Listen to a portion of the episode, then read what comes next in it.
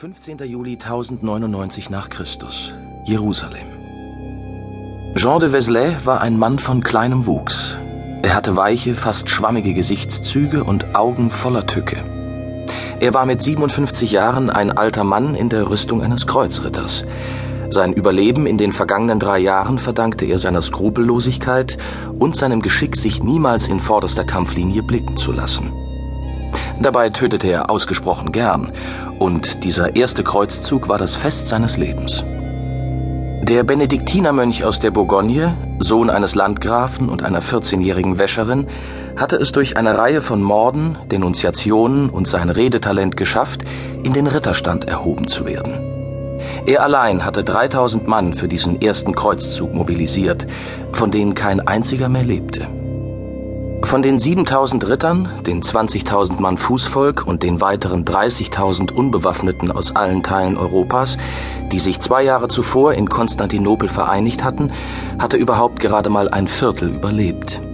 Schiffbruch, Seuchen, Hunger, Entkräftung, Wahnsinn, die nicht enden wollenden Schlachten um Nicäa und die siebenmonatige Belagerung von Antiochia hatten das größte Heer, das die Welt bis dahin gesehen hatte, abgefressen wie Ameisen einen Kadaver.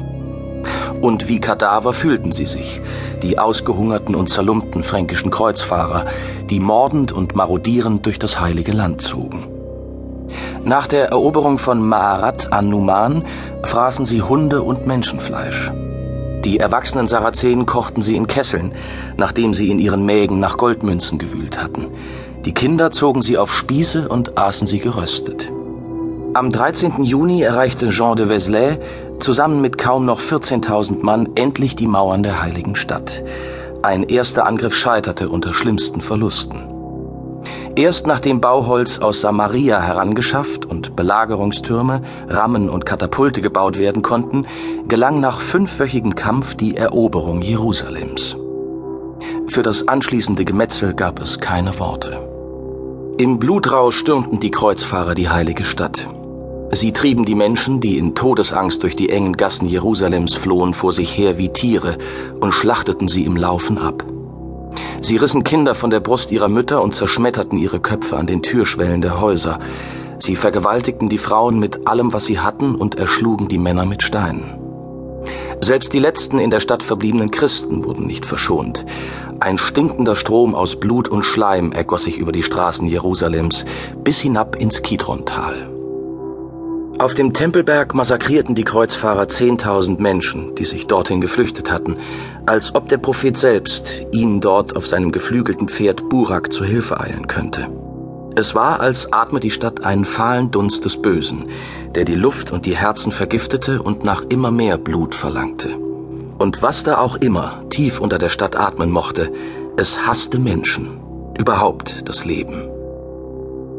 Am Nachmittag dieses 15. Juli stand Jean de Vézelay erschöpft, aber zufrieden, auf einem Berg von Leichen und sah den achteckigen Bau des Felsendoms vor sich, das Ziel der Reise.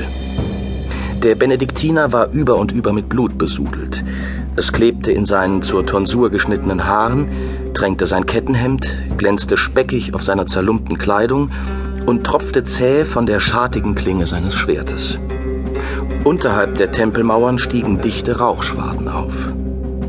Die milde Abendluft war erfüllt von dem Gestank verbrannten Fleischs, dem Gebrumm der Millionen von Fliegen und den Schreien der letzten Überlebenden. Ein guter Tag, fand Jean de Vézelay, obwohl er wusste, dass auch diese Hochstimmung verfliegen und nichts als Leere zurücklassen würde, wie immer, wenn er getötet hatte. Es war nie genug und würde nie genug sein. Er sehnte sich nach etwas Großem, das er töten konnte. Etwas wirklich Großem, das einfach nie aufhören würde zu sterben. Im Grunde sehnte er sich danach, Gott mit dem Schwert in der Hand gegenüberzutreten.